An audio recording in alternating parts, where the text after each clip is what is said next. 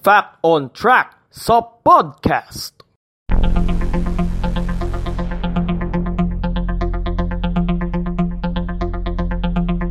Fact on Track sa podcast.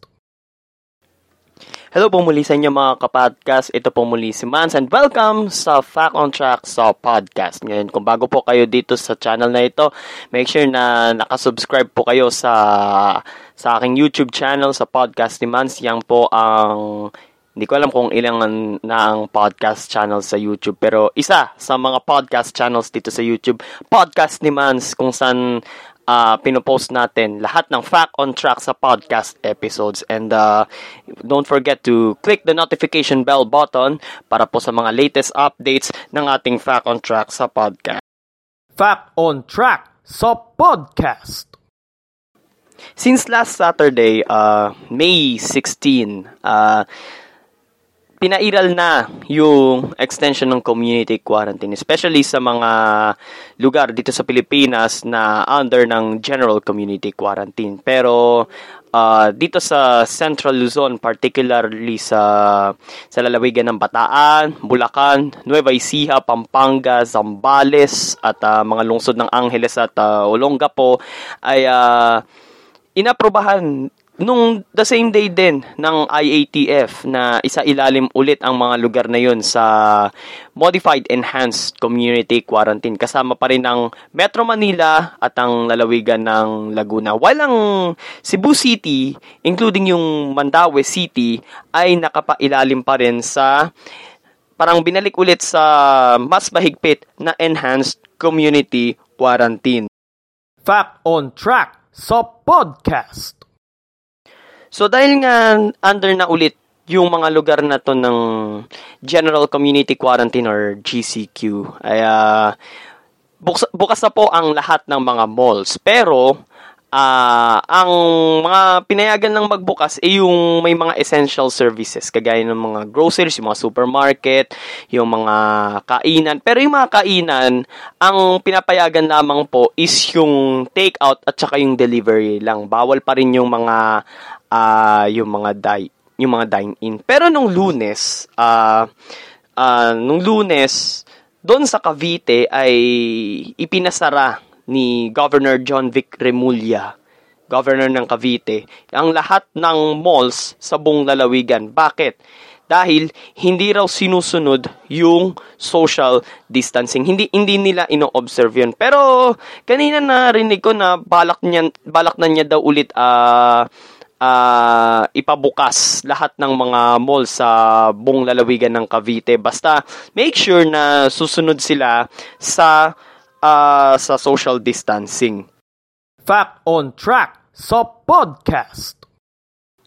Isa pa, uh, utos din pala, isa rin to sa mga utos ng ating pamahalaan. Uh, bawal pa rin po ang gumala. Although sa sa MECQ at sa GCQ ay pinayagan na po yung mga outdoor activities katulad ng uh, biking, jogging, yung mga pagtakbo. Basta observe pa rin daw yung social dis- distancing at saka yung uh, yung magsuot palagi ng face mask. Kasi, syempre, di pa rin natin maiwasan mamaya uh, kahit nasa loob kayo ng subdivision, nag, uh, nag-outdoor activities, eh, tawag dito, ma- baka, maha- baka makahawa pa rin kayo. Isa pa, ang problema kasi di, ang problema kasi sa iba, medyo dito ako nadi-disappoint eh. Eh may iba kasi na parang nabuburyong na sa ano eh, nabuburyong na sa tagal ng pagkakakulong sa sa kanilang mga bahay. Kasi syempre, uh, di, di natin maiwasan na gusto rin gusto rin naman natin na lumabas. Ako gusto ko rin naman na na guma na gumala eh pero wala tayong magagawa dahil utos ito ng pamahalaan na uh, wag munang lumabas, wag munang gumala. Kung walang importanteng uh, gagawin sa labas, manatili na lang tayo sa loob. Syempre, alam ko, lahat tayo kating-kating ng gumala kasi syempre malapit nang matapos yung yung summer season, hindi na nga tayo nakapag-pitch. Pero isipin pa rin po natin mga, mga kapodcast yung kaligtasan ng bawat isa sa atin. Fact on Track sa podcast.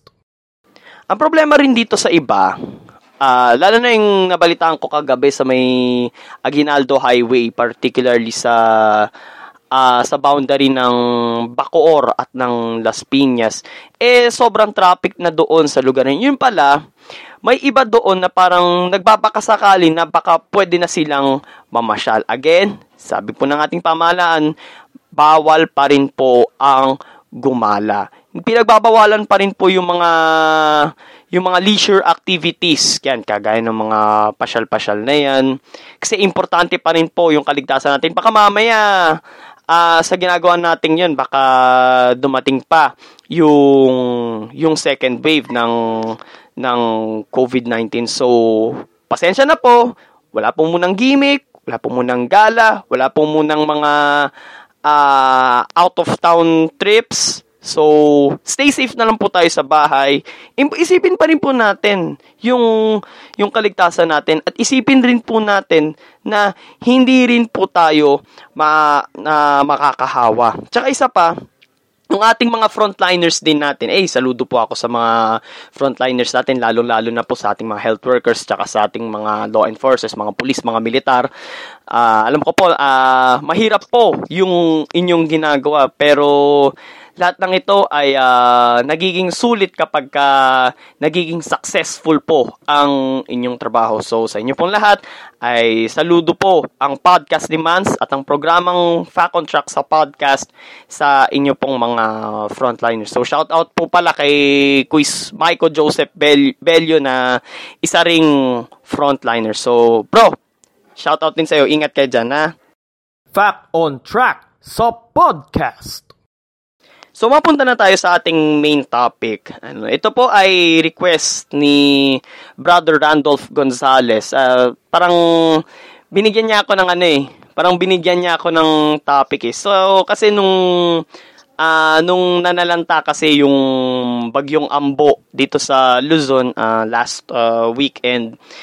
Siyempre, may ibang bahay dito na ah na nawalan ng kuryente. So, parang napag-usap parang napag-usapan rin namin ito ni Kuya Randolph. Shoutout po pala kay Kuya Randolph Gonzales. So, ah sana mapakinggan mo, mo itong ni-request mo sa aking topic. So, pag-usapan nga natin to kasi kapag ka nawawalan ng kapag ka nawawalan ng kuryente, ah ni, lagi natin sasabi na ay brownout pala. Tapos may isa pang term na kapag waka walang kuryente, ay blackout naman to. So, pag-usapan muna natin to.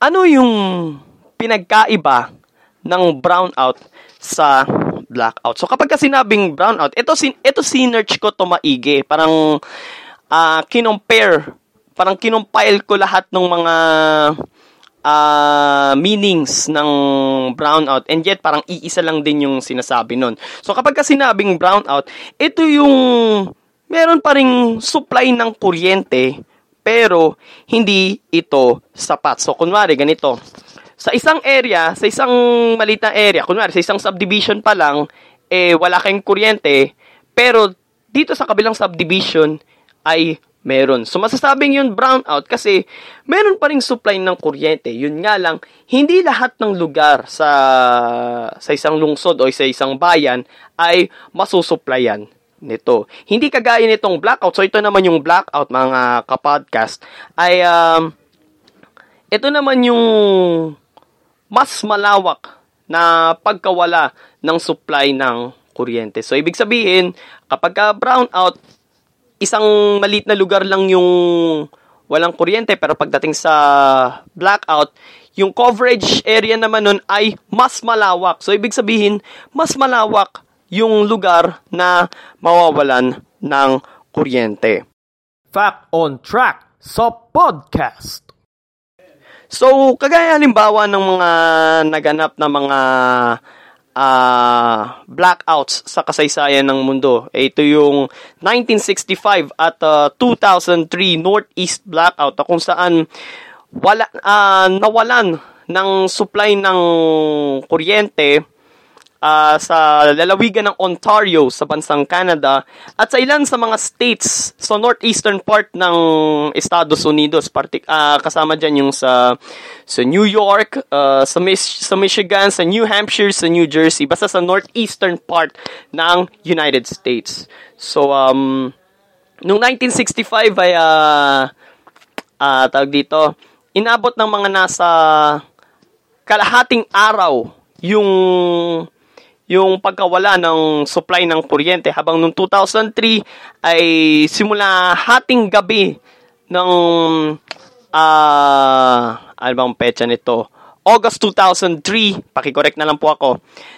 Simula hating gabi noon ay ah, doon pa lang nagkaroon ng supply ng kuryente pero sa iba't ibang states pa lang sa Amerika. Isa pa sa mga nangyaring blackout sa kasaysayan ng ng mundo, lalo na nasa kasaysayan ng Amerika, ay ang 19, 1977 blackout sa lungsod ng New York. At sa mga ah, titos at titas natin na nakaabot ng dekada 90, yung Luzon blackout na naganap naman noong dekada 90. So, buong Luzon ay ah, nawalan ng supply ng kuryente. Fact on Track sa podcast. So, nandito na tayo sa pinakagustong malaman ni, ni Kuya Randolph. Ah, so, shout out ulit sa kanya.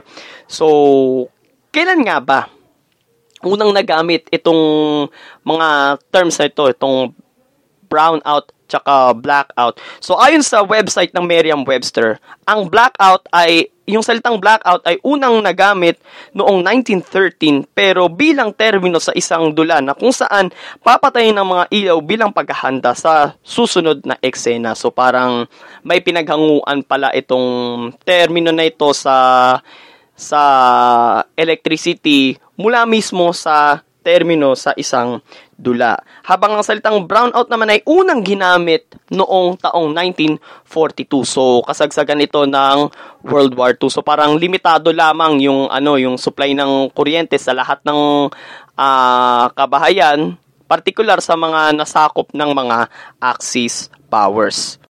Fact on Track sa podcast. So, bukod sa brownout, meron ding katulad na termino dyan. Ito yung tinatawag natin na power interruption. So, parang katulad lang din yan sa brownout eh. Pero, ang pinagkaiba lang, kung sa brownout ay ah, bigla na lang mawawalan ng supply ng kuryente, sa power interruption ay ah, may schedule kung kailan inaasahan na mawawalan ng kuryente. Usually, ang karaniwang reason naman dyan is ah, power maintenance. So, ah dagdag lang naman natin sa ating discussion. Fact on Track sa podcast. So, yun lamang po, ah Kuya Randolph, ah sana nasagot ko po ang inyong katanungan kung ah kung kailan nga ba unang nagamit yung salitang brownout at blackout. So, kung nagustuhan niyo po itong discussion natin ngayong araw mga kapodcast, ah i-like niyo po ito, like, comment, share, and subscribe dito sa ating podcast channel sa YouTube. So, maraming salamat po sa pagtutok po ninyo sa ating Fact on Track sa podcast. Ito po si Mans. Until next time, and God bless. Fact on Track sa podcast.